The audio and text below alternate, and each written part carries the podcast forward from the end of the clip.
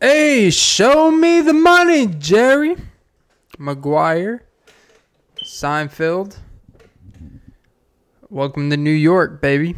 I'm not in New York. I just, you know, you gotta give it up to me. Cause, uh, what you do is just your fantasy. I wanna go to New York City to feel goddamn these fucking gnats. God, they're just gnatting at me. Um I guess I am a natty guy. Get it? Because I am natural. No enhancers. Jack Harlow. Ah, I love my girl with no enhancers.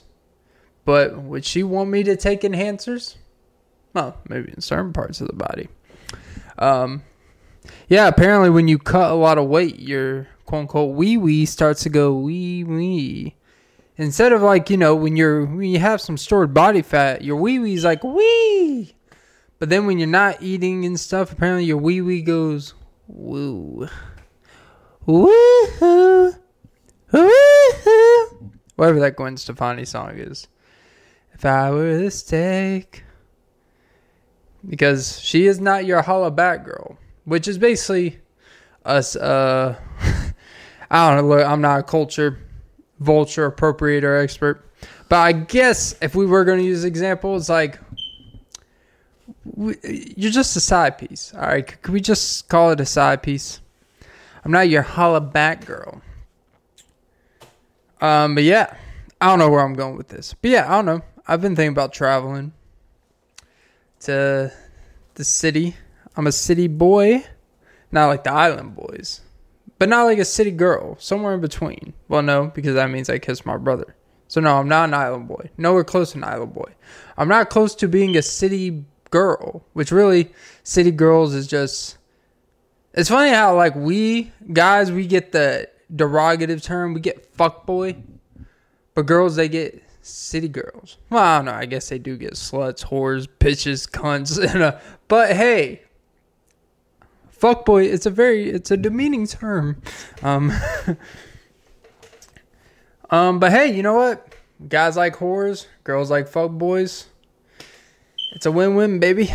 Um show hey the money. Yeah you can show me the money if it means uh i get to ride the subway without homeless person pickpocketing my google chrome. Um my Google Chrome is such shit. A homeless person would pickpocket me and be like, I'm fucking mad that you think this is worth stealing and then throw the shit back at me. Like, it's like, you the one that robbed me. And they'd be like, yeah, and you wasted my robbery. Um, yeah. Speaking of robbery, welcome to episode 214, I believe, of the Off N Beat podcast with Clint Nelson. I'm your host, Clint Nelson. Don't forget to like, follow, comment, subscribe, hit the notification bell. Most important, ladies and gentlemen, don't forget to suck some titties. Oh, baby. Yeah. We're in for a wild one here. Because we got them wow, wow, wow thoughts. Uh, yeah. Yeah, recording this about no earlier than before, about 5 08 Eastern AM on August 22nd ish for the archives. I'm not an expert. It's a Tuesday. Yeah, with stories. You know, that's like my dream podcast. This is going to get really niche real quick. So, any general audience that I was about to lure in, you know, with my growing fan base. Actually, it is a little bit of a growing fan base. It's kind of weird.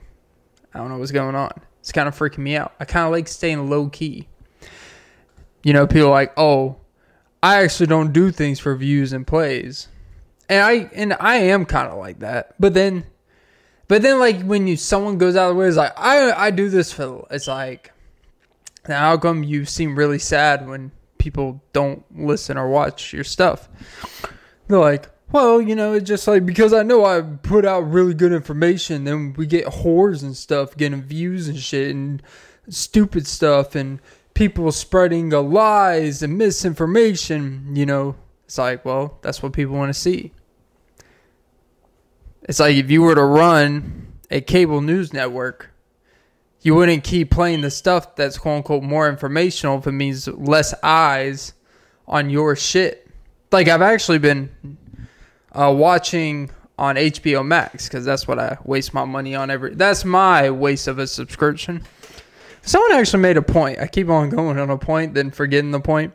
But um, someone made a point like you know the whole point of creating these streaming services was so we wouldn't have to pay so much for cable, and it would just we kind of just pick what we want when we want to watch at convenience. Not have to watch commercials. It's like but now we have like five people. The average home person has like at least three or four different subscriptions. So you're still paying like 40 bucks a month, which is still cheaper than cable. It's like, all right, but we're still watching advertisements. We still uh don't we still now they release episodes on a weekly basis still and now for like the big shows it's week by week kind of like traditional tv instead of putting all out at once so it's like well, it's really not.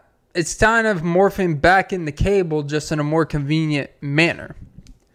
But anyways, sorry. But I've been watching the newsroom, and uh, and I'm gonna bring it back to the Tuesdays with Story podcast, my dream podcast, and that I've been watching the newsroom, which is a show I think started like 2012 or whatever. I'm about like six or seven episodes in. I've been meaning to watch it for a long time. It has like Jeff Daniels. It's essentially about a pretty big like news channel company with a main anchor.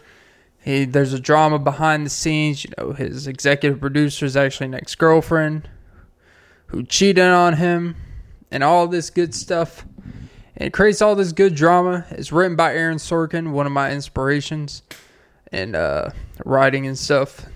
Um, I would say I like to emulate him, but there's nothing to be consumed to emulate. But in spirit when I actually write. It's only been eight months since the last time I wrote a word of a script, but hey, I like to emulate what uh, the girls failed to stimulate.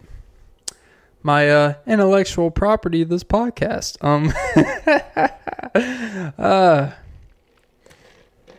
which apparently sapiosexual, by the way, um, is when someone is just attracted to your intellect and that's what stimulates you the most. And it's like, yeah, like you're not a sapiosexual. You're just a Homo sapien human being that typically likes someone who at least has some thoughts about things.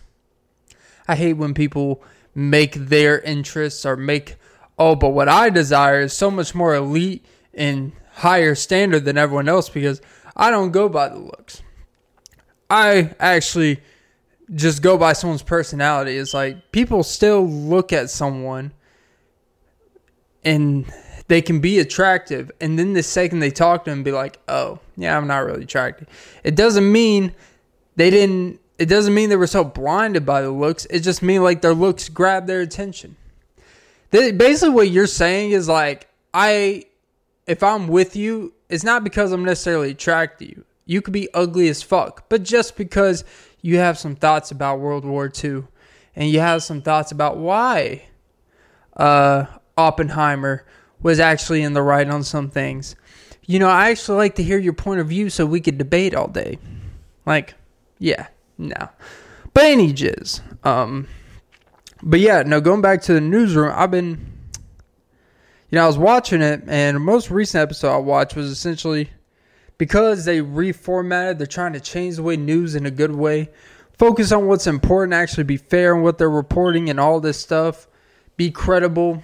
And it kind of took place around the 2010, 2011. So there was the hot topic stories that were just eye candy, that were just consumption people. Like it was basically like the mod, like they wanted to just cover these you know, real legitimate cover ups, corruption, all this shit, like the real stuff. But then the high profile Nancy Grace stories.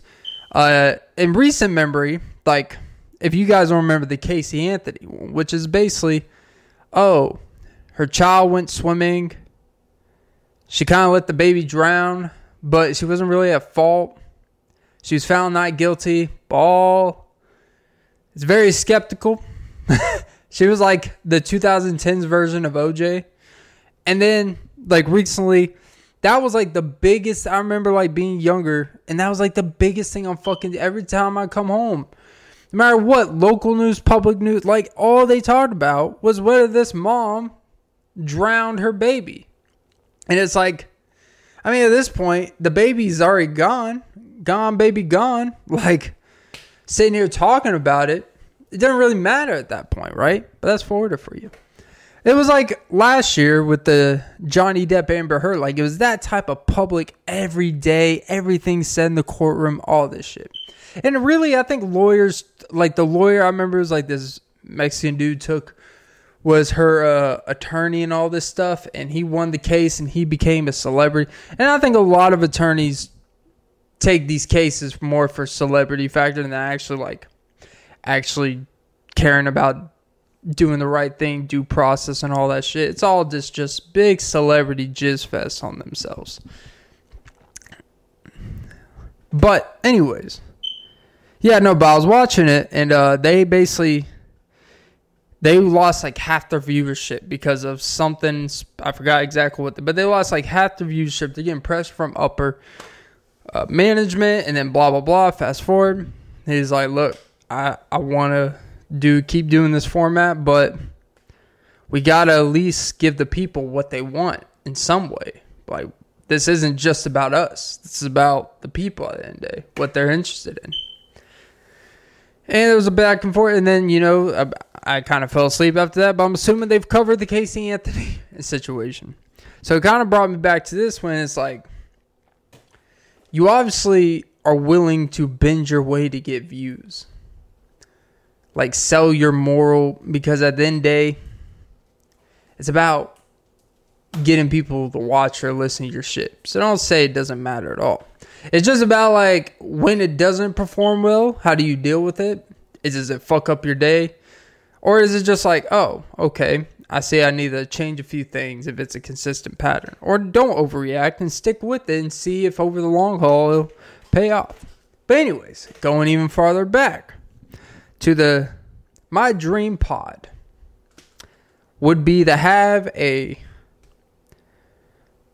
fellow podcaster. I'm sending a shout out to any podcasters that be interested. All you got to do is move where I am, work and bend to my schedule, work around my workout schedule, um, and be able to record any fucking time I need to. And you would have to do all the editing, but we split the revenue 50 50 because I'm a nice guy. And, um, we have a Tuesdays with Stories type of podcast I don't know the name of it yet, but I actually want a podcast where I have someone that I do a podcast with on a weekly basis. And it is just zinging and zanging, jinging and janging, pull the Jenga, and uh, banga. Next thing you know, she's like an orange because I'll orangutan you. All right, that was bad. Real bad. Uh, but you know it's not bad. Today's sponsor is Dunkin' Donuts. See, I'm like, uh, remember when Charli D'Amelio had her own drink? I have my own drink too. What is it? Large iced coffee with four mochas, four liquid cane, four creams. Now, you may go to some Dunkins and they may tell you, oh, we can't put liquid cane sugar in your iced coffee. And you know what you tell them? do it anyways. And then put a dollar in the tip jar, and guess what they're going to do? They're going to squirt as much liquid sugar in your drink as you want. Do I ever tip? No, because I'm an intimidating fella. Um, I'm actually not really intimidating, but someone actually brought to my attention that, because, you know, I think I'm a really nice person overall. Like, I could kind of be standoffish in some ways, believe it or not. I kind of have a certain demeanor that makes people like certain way, and then I'm like, hey, nice socks. You should uh rocket socket and uh put it on the Glock and let me shoot my shot. Yeah, make that cherry pop. Bubblicious. You're so bubblicious. I make it go up. Um, I'm such a fool. But Um, what I would shit, what was I talking about? Oh Jesus, Clint, already. Oh yeah, and I'm not really a big ass dude. Like I'm six foot and a half, six one at most. I haven't done my height recently. And I'm basically like 192 to 196, depending on if I uh, eat bread that day or not. And, you know, I'm, you know, I've, I've built myself up a little bit. It looks, I, I always say I look bigger than I am actually as strong. And people that lift and people that work out know exactly what I'm talking about. There's people that look big, people that look ripped, have certain features that stick out that typically indicate strength and then you realize like a you know a 16 year old junior in high school can bench more than them but the aesthetic and i hate that term but the look of it looks better than what you do. But i could pull some weight. Don't fuck with me. Um but yeah. Uh, i like to focus on my hip drive when i squat. Because you know it's all about mobility. All right it's like, nah, just fucking go down and go up. And don't use too much of your back and keep your head up. It's really not that fucking hard. All these people are like, oh, it's all about fucking working out with your socks on. Like, if you want to work out with your socks on, fine. But don't think working out with your socks makes you some godlike fucking newfound science that people don't understand. I understand that wearing bad shoes can be bad when you're doing exercises with your feet and stuff. But don't sit here and think because you do shit barefoot, like you're a, like you're a fucking caveman Neanderthal that like oh used to walk in the Amazon jungle barefooted, where his splinters all over his feet and shit, but he's walking on dead corpses and you know pine cones. pine cones probably the least of your worries, but you get the drift. This is how modern day society is like, man, I don't want to step on a pine cone. Pine cone, pine cone. That's a shout out to an old rap I did. It was the intro. Yeah, we opened the song with pine cone. Yeah. Jizz. Um, but yeah.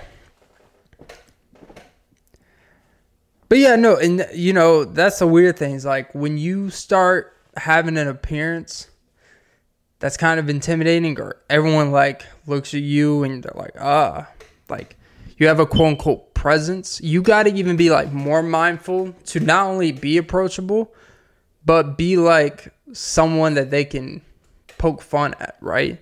Like you got to have like a overjoyous personality or make some like weird joke like that doesn't that like doesn't match your presence.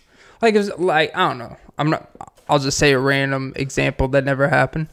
Um, let's say you're walking past someone at work, and they actually bump into you, or they, and they're like, "Oh my god, I'm so sorry," and and then you're like, "No, I'm sorry."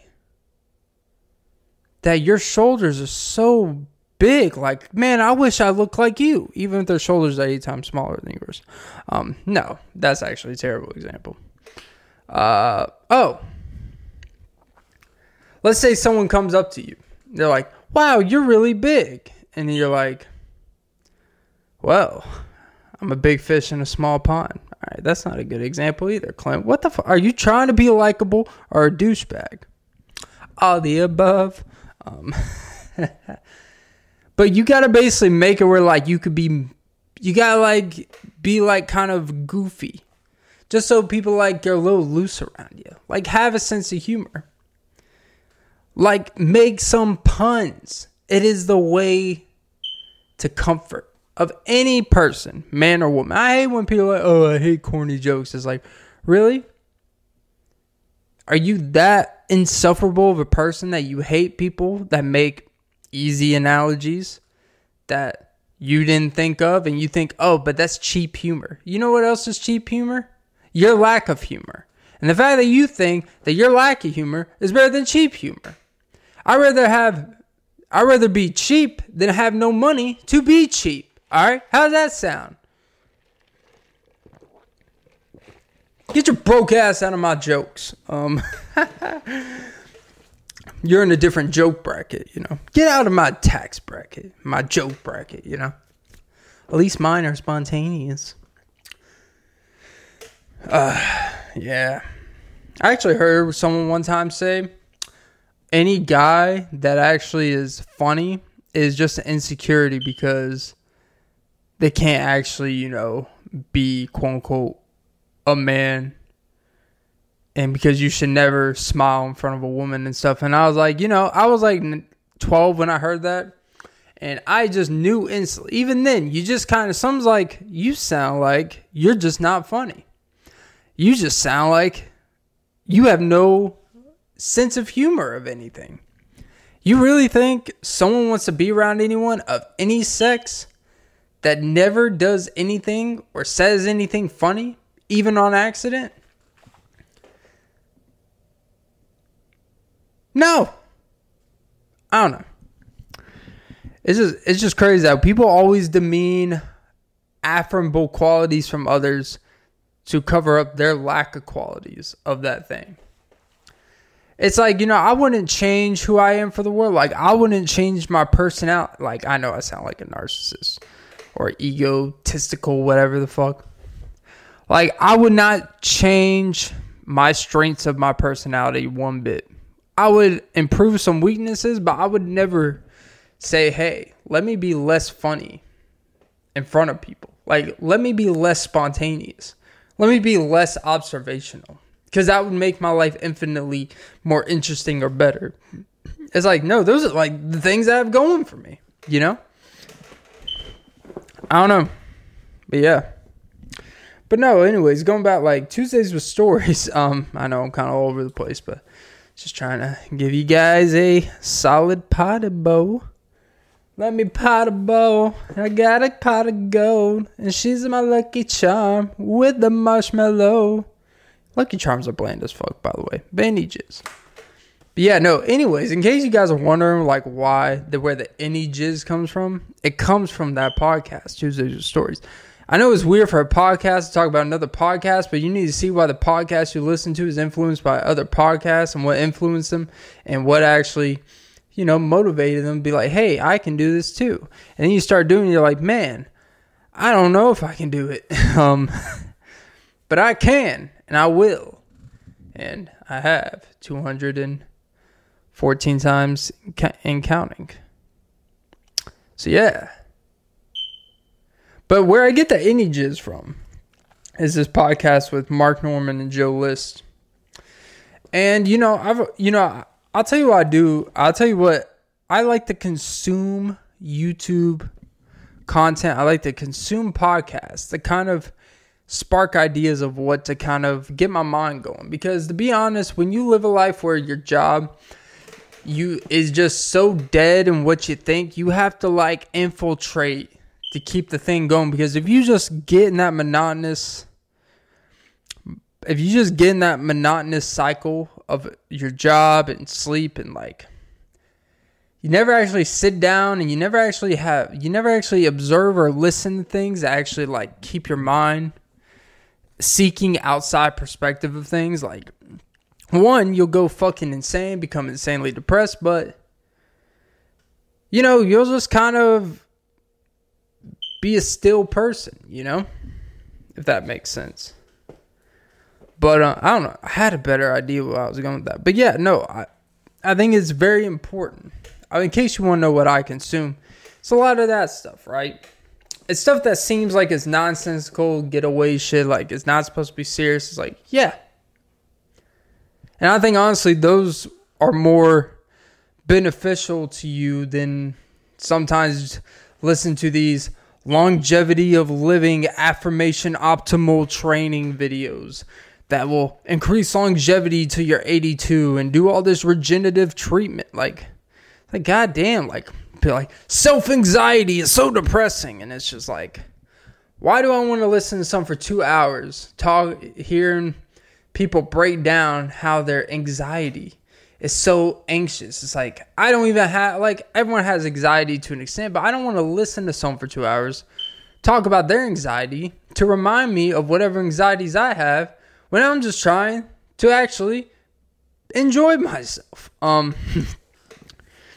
I'm not saying don't listen to that shit, but I think sometimes it's good just like listen to some quote people call leisure, people call nonsense.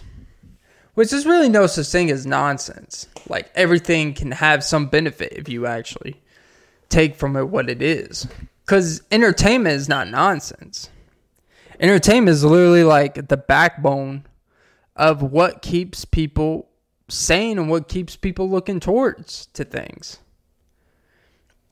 It gives people hope of joy that they don't have to infiltrate themselves. They just turn on some or go somewhere and be given pleasure and just enjoy themselves and not have to do anything. The work is being done for them. They just got to embrace, observe, and really be in that moment of that activity of what's taking place.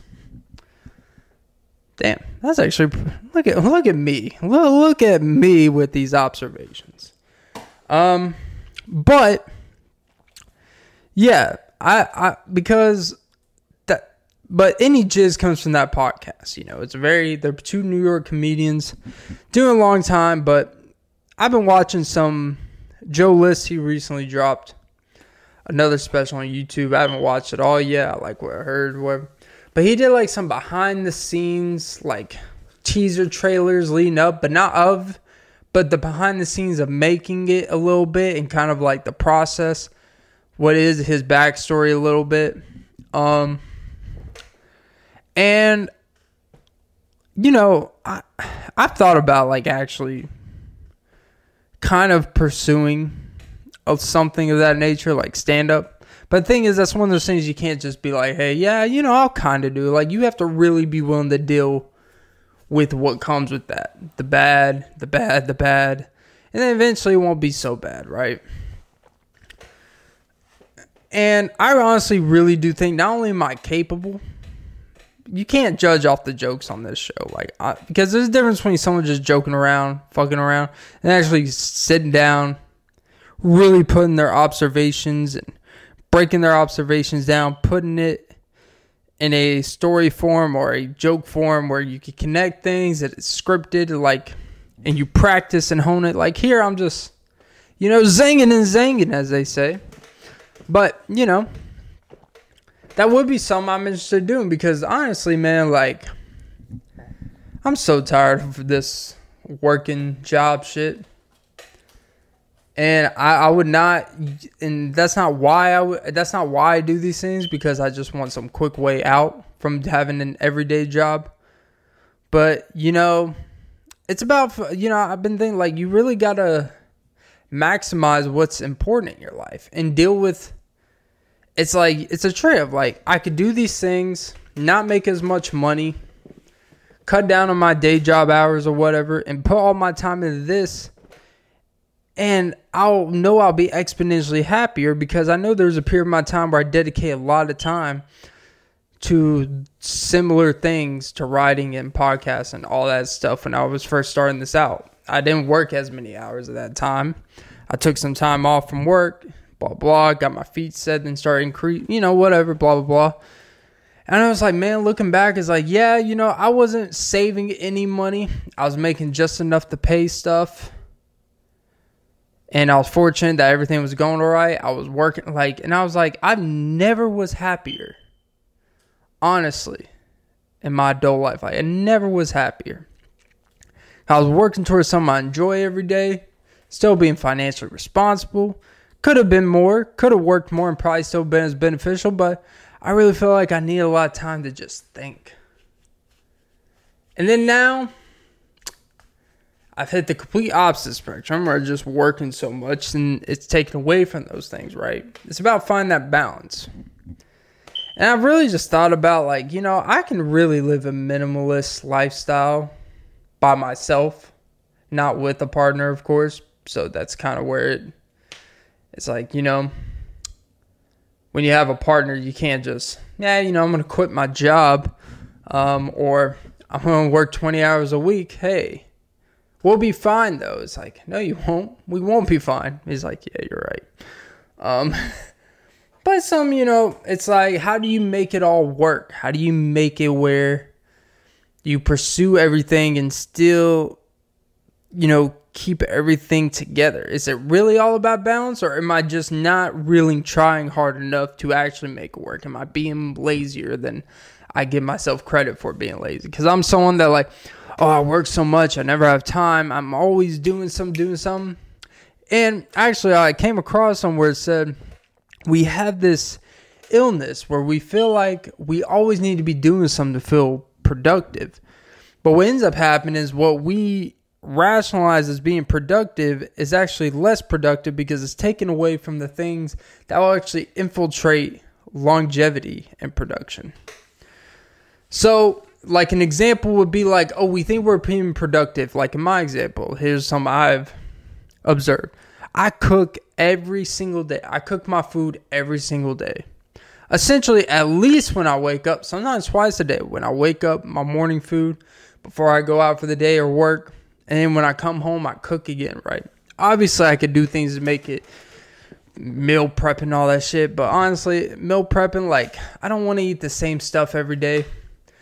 Honestly, like, I just food doesn't taste as good when it's been sitting in the fridge for two or three days after it's cooked. Like, there's still, I still like enjoy cooking a little bit, but like, let's say I paid instead of, okay, I enjoy what I cook, I like what, but it's taken away from things that I say I want to do. It's like, okay, what if you like did one of those meal prepping services?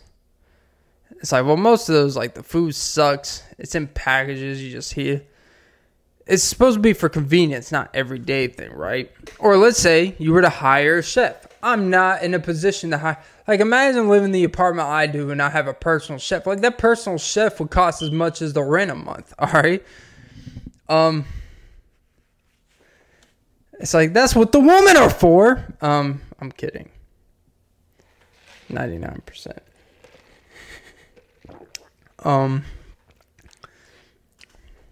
it's funny how like we like us dudes we say that stuff and then women actually uh, most women actually think we're being serious when we say well that's what women are for like it could be like your own girlfriend. It could be your own mom, your own sister. Like, why would you say like no, we're not? It's like you really think that's what I think about women. It's like, you really think that's what I think? I cook all my food. You really think I'm sitting here thinking women are just good for cooking? Most women ain't even good for cooking anymore. All right? Especially my age range. Like, Jesus, no one can boil water. I don't even boil water. Because I'm afraid of it overspilling and like blowing up the oven. Um, uh, but no, it's funny like when people actually take like a guy serious when they make. I mean, there are some guys that actually mean it, and you know they mean it. But like when you see the actions of a guy, like hey, like obviously I don't talk about women a certain way. Obviously, I don't res- think women just clean shit. I don't think that. I like I you like you like I do these things myself. So obviously I'm not a believer in that specifically. All right. But it's like then if you just joke about it, it's like this. But like you know this, all these like, oh, you know when it comes with guys and money, you know, the big old money, money is like these spiritual coaches like, well, if he can't do nothing for you, what can he really do for you? And you're just like, well, if you word it like that, it's an oxymoron. I think that's the term. It's like are you already said if he can't do nothing for you, then he can't do nothing for you. It's like Yes, that's what the first sentence means. He can't do nothing for you. But what it's really saying is like if he can't pay for you, there's literally nothing else he can do for you. It's like actually there's like a lot of like everything else I can do for you. I can put your socks on. I can change your oil. I can uh, you know, put your body in alignment, even if I neglect my own car's alignment. Um, that's why the wiring's hanging out. Um, take that, Michael B. Jordan. The Wire. That was a lame joke. Very lame. I never even saw The Wire. I just know he's in it. Please forgive me. Please forgive my sin, Creed. Um, but actually, speaking of Creed, I actually came across some recent where apparently it happened like years, like eight to ten years ago in Australia. When uh, maybe a little bit long, but when I think when he was filming Rambo, Sylvester Stallone, when he's filming the Rambo, which by the way, that Rambo from like 2008, the remake of it, like current day, that shit was fucking like I never even saw the original Rambos from like the 80s and 90s. I saw that one. I'm like, holy shit, this shit is intense. There's a fucking blood spurting on. Sylvester Stallone at that age was fucking looking like uh, frat boy Tarzan, just going around fucking annihilating motherfuckers. But apparently for that, I was like, man, you know, yeah, he's still pretty fucking big, right? But apparently, you found a reason. Like he got busted. Like when he went to the airport, he had a uh, his his soup was just full with stacked PEDs, like testosterone, Dbol, HGH, all the good stuff, right? And of course, like no one's really surprised, right? Like I actually do believe, like here's my opinion. Maybe I'm wrong. Maybe he's admitted that's not true, but I doubt it. I think when he did uh, Rocky during that time frame, I actually do believe he was like natural. I really do. Cause like yeah, there was knowledge of things in the seventies and eighties and stuff like that, but like he was like like his body was obtainable. It's boxing. Like boxing gets you in insane shape. Like he built the muscle, like right, like he built the muscle like training for the movie, and then less like the cardio and the fat loss he did like kind of like probably the last couple months where he just had all that off, you know, specifically, but he still maintained his muscle, right? Like those things are very achievable. I actually do think he was natural for that shit because his motivation is at all time high. You know, he was kind of new to the industry. His hunger was there. Like, it's like he hadn't made any money yet, so it's like go all out for this, none to lose. And then now, like he's like, nah, I wouldn't do that shit. Like, nah, yeah, let's let's make this process a little easier, right? I have a lot of doctors that can watch me. Um, but it was just kind of like it's just like, oh, see, he was not natural the whole time. It's like, yeah, well, he's 70 fucking years old. Of course, like the dude's forearms is still fucking insane. Like, did you see the expendables? Did you see all like that was basically a juiced cast. Like they might as well should have been the All Star Capri Sun. Like the they should have just been called the Capri Sunables, all right? Because they were all just juice. I hate that term. Like I hate those fitness terms. They were juiced up to the gills. Uh, they were popping fire rockets out of their arms. It's like, yeah, well, you know what? They probably are a little bit. They're fucking 50, 60, 70 years old looking like that. They probably are. But who fucking cares? And but what I will say is like there's this heavy thing about there's this pressure for celebrities to be transparent about everything when they get in really good shape and they took steroids like there's this really heavy need like they tell them like oh they're they're being dishonest or sell, especially when they start selling workout programs like Chris Hemsworth has been. He's like, oh, if you do my Centr app where I'm doing kettlebells and you know some, you know, heavy med ball throws, you're gonna look like me.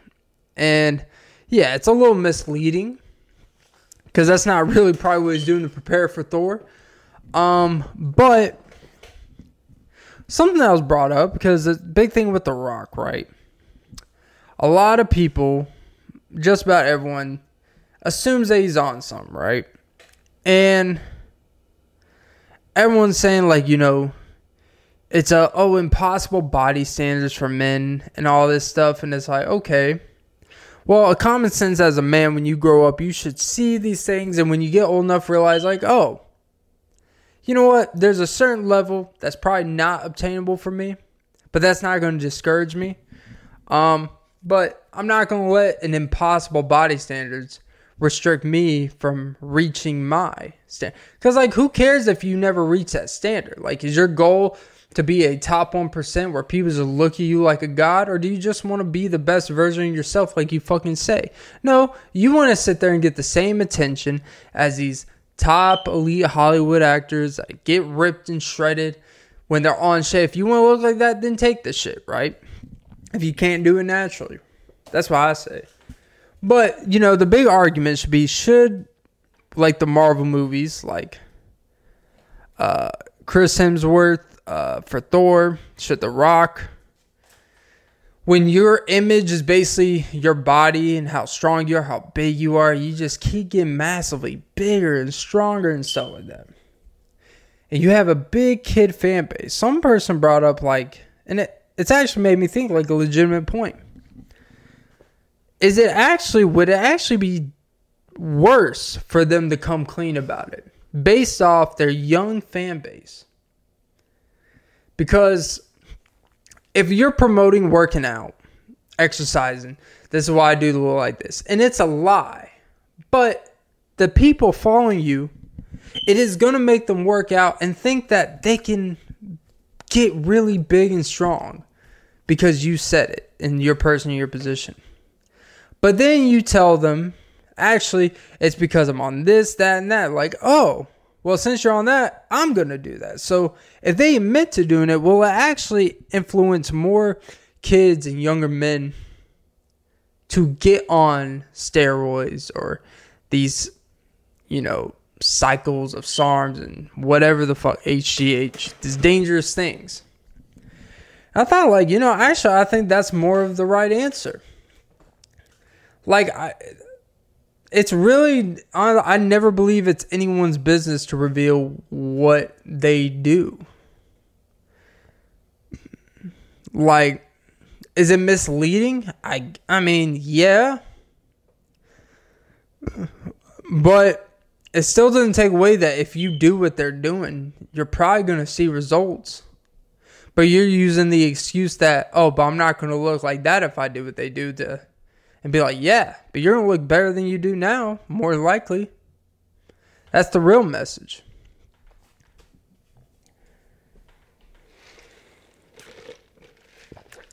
It was just kind of an interesting point, you know? Because there's this heavy thing in the industry, fitness industry, for people that's heavy pressure to just be like, you need to tell people when you're on something. It's like, I always appreciate transparency, but as long as you're not like going crazy defending how natural you are, like if you're just like, no, I'm natural, but then you're not like going out here being like, anyone that thinks I'm natural, you're going on, then that's different. But like, if you just kind of never really answer or like just like, yeah, you know, no, man, I just do X, Y, and Z. You're calm about it. I I don't really think you have an obligation to really explain until you're talking about sports where you're competing with other people who aren't on things. And it's just like the more I've been thinking about like the way I don't even think like in bodybuilding or competitions where it's like literally about show day and showing your body and you know physiques and stuff like that. like honestly, I just I I think really it's just looked as like this is just what this is just what you have to do. It's not even like this odd thing for people to talk about. It's just like, yeah, I mean, I mean, if you want to compete, you're gonna have to do this. It comes with the territory. Like, it's like, yeah, if you want to go travel, you're gonna have to get on an airplane. If you want to go overseas, you're gonna have to get on an airplane. Like certain things, like if you want to do and compete, if you want to go see things, and there's certain things you just have to do. Like there's no really and ifs or buts. It's just part of the sport. It's part of the game. But we wouldn't put this like, oh, everyone's like, why do you like? Why does it really matter? I don't know. I've just never understood that. Like, why are we so obsessed with like, if someone's on stuff? Like, unless they're selling it to kids, like the drug or. Like, The Rock is not out here on every post saying, like, as a as a lifetime natty, it's like no, he's just like, hey, here's my unnecessary 12 French toast pancakes I'm having as my cheat meal. Like he just like he's just promoting unhealthy eating habits, you know? More than anything. That's really what you should be mad at him for. Is indulgence. Like we're gonna get mad at anything about it's it's the fact that I think sometimes people you know, we people think we the people we work so hard for things. So we always feel when you work hard, there's always an immediate reward for every indulgence. Like there's a heavy indulgence for every simple thing.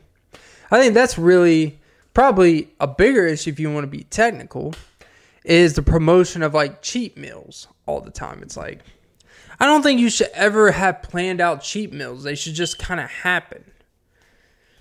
Like you're just gonna like come across, all right, we're gonna eat out tonight. Like maybe plan. If anything, I understand if you're competing or sports and stuff. Like you gotta at least know the times where you can eat foods or eat at times that would not ideal to your, you know, your optimal training.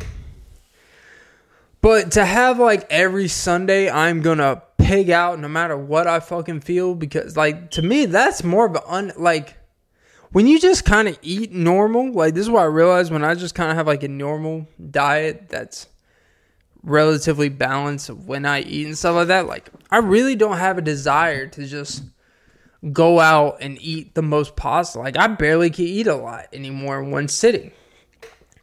But it's like I don't really have like I don't think we really as people have this heavy desire to just eat like five, you know, chicken chipotle melts from Taco Bell or get like two grilled cheese burrito boxes or go to McDonald's and just get this Big Mac bundle for ourselves with two Cokes. Like, I don't really think we really have those. I mean, people have those desires, but I don't think like we're really set out to like plan those desires. They're very improvisational. They're very dependent on things we may be going through in life, like depression or alcohol or getting high on shrooms. Like those stuffs will enhance thinking you want more than what you need. But the promotion of, hey, I worked out my delts three times this week. I destroyed my chest yesterday. I hit 405 on the PR on my squat today. I deadlifted 600 pounds. So, you know what? You know what my reward is? Some banana French toast, and then like unlimited sushi and all this stuff. Like that, I'm not being a hater about people that have cheat meals because I get it. Like you're training hard, you're eating bland food. Like you need to have something you indulge. It's like you probably just would have been better off just kind of having a little bit of stuff in every meal than you would be having one meal where you just pay out. But I think some people just want that like one day of the week to just look forward to instead of every day kind of being the same. Like we have to have a day where it's like it's going to be so fucking different. That's really what cheat days are because they're not really normal. Like you know.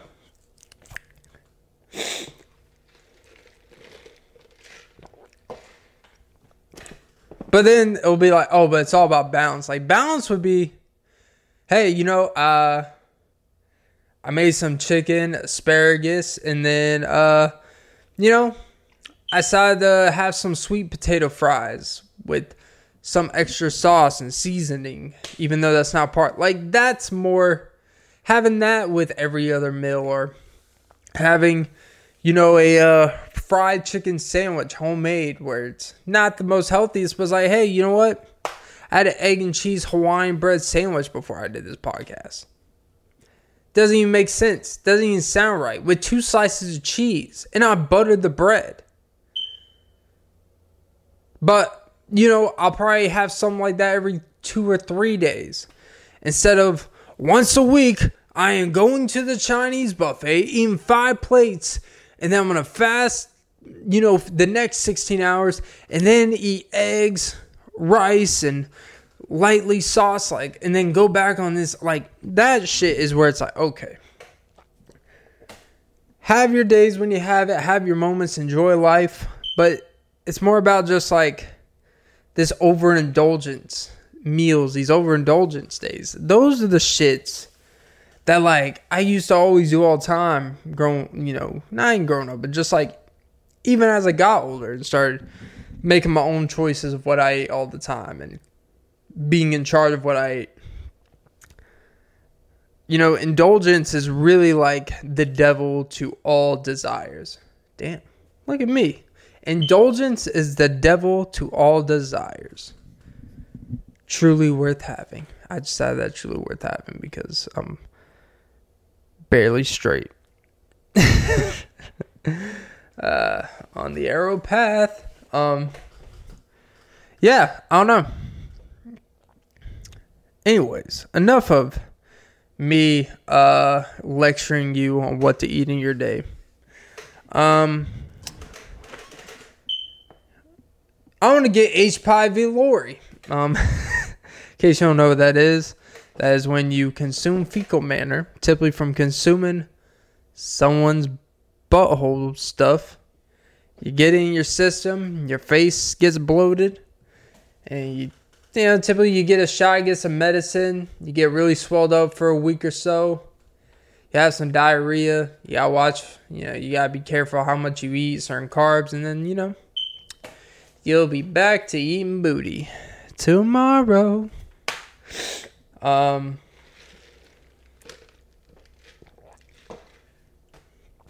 But yeah, apparently, you know, I've been made aware that apparently not every person has this, but me, apparently, based off looking at my tail, my butt tail, the tailbone, I think is what's called, you could literally tell that in my lineage of species, somewhere down the line, probably deep in the gargoyle days, I had a tail. Supposedly, it's a telltale sign. Um, I guess if I was gay, you would call it a fairy tale. ah, I'm such a fool. But yeah, I mean, look, I get like you know the human species we stem from things I honestly don't even know. Like we used to be we used to be a lot more hairier. Our feet used to be a lot more rugged. Our adaptations of living in a soft environment. Our feet are sensitive. Our hands are, you know, we used to have strong, just like orangutan hands. And now we just have wimp little Xbox controller. I got cramps hands.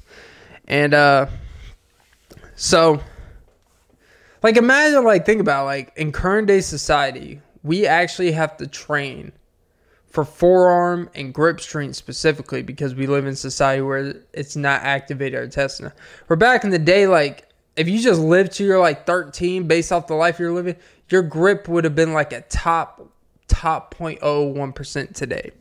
That's how soft we are as people, me included. Um, but um, shit, what was I talking about? Oh yeah, apparently. It, they're like, yeah, no, you like you definitely used to have a tail, and I'm like, huh. That's why I keep pulling the cat's tail. they don't like it as much though. Maybe we are all just forms of cats, you know. Hey, that's where we get it from. Now we're just walking cats, like the play, the musical. I'm just one big standing cat. Oh my, Mr. Masop was it Mr. Mephosilus? He's not the main one. I don't really like him too much. I like uh I like the gray main character kitty.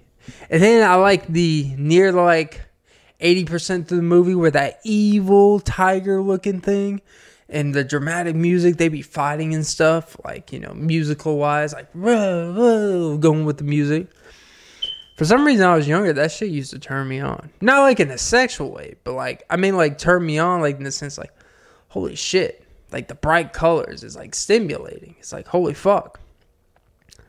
It's like if I was a cat, kitty, kitty, kitty. Um, that was one sexy kitty. Um, uh, and it's funny because there was literally like you would think there would be an accidental dog in that show. I know it's called Cats, but like if it's in an alley or in a city of aristocrats and all that. Like you're telling me like there's not a single stray dog in the Cats musical? Not a single dog? Even all dogs go to heaven. There's plenty of other animals. You know why? Because dogs are accepting creatures, especially like golden retrievers. They'll accept anyone. Anyone could be our friend. Cats are like, no, no, we're, we're too good for anyone else. As this cat is staring at me like, what the fuck are you talking about, bitch? It's like, yeah, that's exactly what I'm talking about. The way you treat me. You're in my house. And you're looking at me like I'm the one invading your space, you fucking sack of shit. That's what these fucking cats are. They are greedy imbeciles with the most entitlement. And they just look at you like you're a burden to them. It's like, stop shitting on my floor. Like in your musical of two hours, you couldn't accept a parrot, couldn't accept a bird, a squirrel, a rat. You're in fucking New York City, I think, or England. They have a bunch of rats. I saw Phantom of the Opera. Let the rats in. But no, because they are greedy, like, oh, it's all for us. Cats are for rich people, dogs are for poor people. Poor people need loving of community. Rich people want everything to themselves. So rich people are cats, poor people are dogs. And that's why dogs are man's best friend. Because nowadays every man is poor. Um.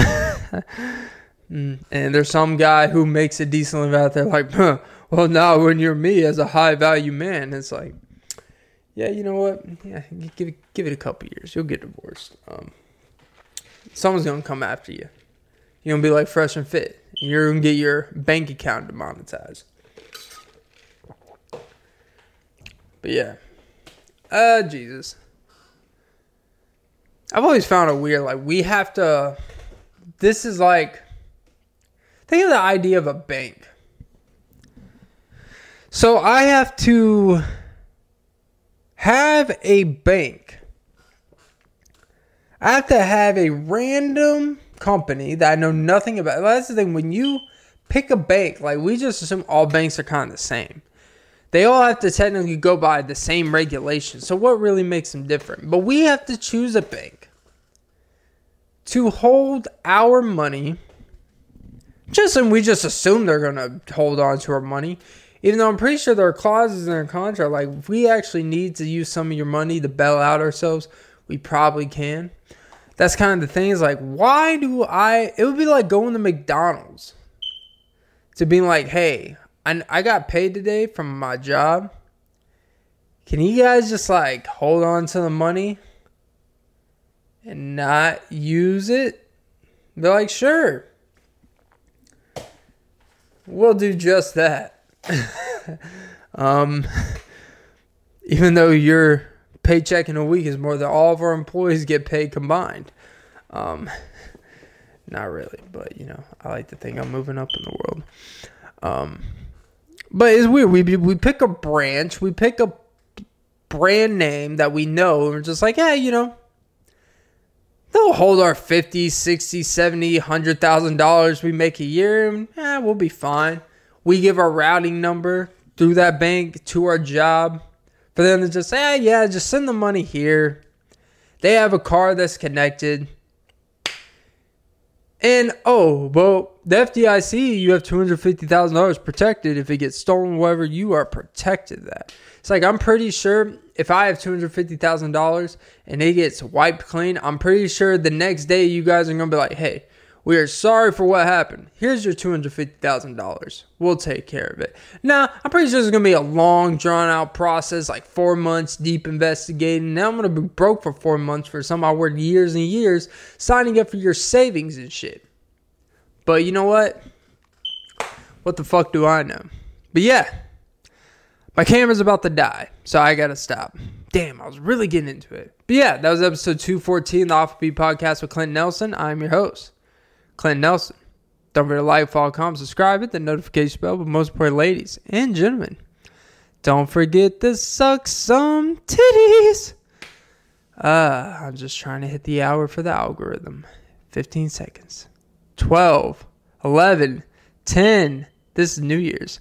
8, seven, six, five, four, three, two, one. Woo! Happy New Year's as I kiss my stepsister.